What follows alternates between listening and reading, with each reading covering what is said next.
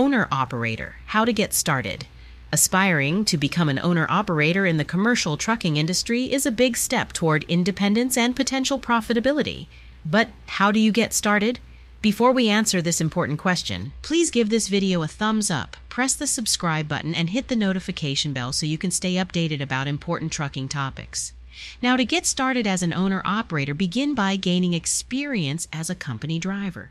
The practical knowledge and skills you acquire will be invaluable when you're on your own.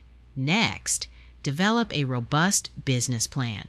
This plan should include your target market, your operational strategy, financial projections, and an analysis of the competition.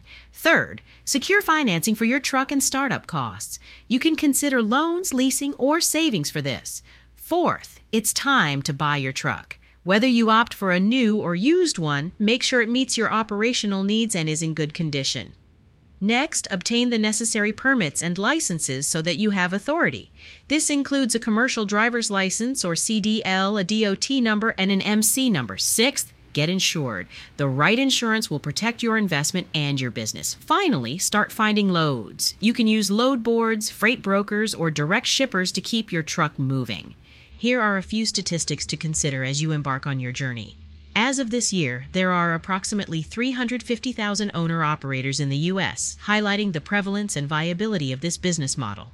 Owner operators also make up an important part of the freight market, contributing approximately 9% of all freight moved in the country. To access world class resources that can help you become an owner operator quickly, you can visit our official third party website. It is fmcsaregistration.com. Otherwise, feel free to give our trucking experts a phone call at, at 866 477 0707. Also, our team would love to hear from you right now. Why are you interested in becoming an owner operator? Drop a comment below and let us know. Also, don't forget to like this video, press the subscribe button, and hit the notification bell so you can stay updated about important information designed to benefit drivers and carriers.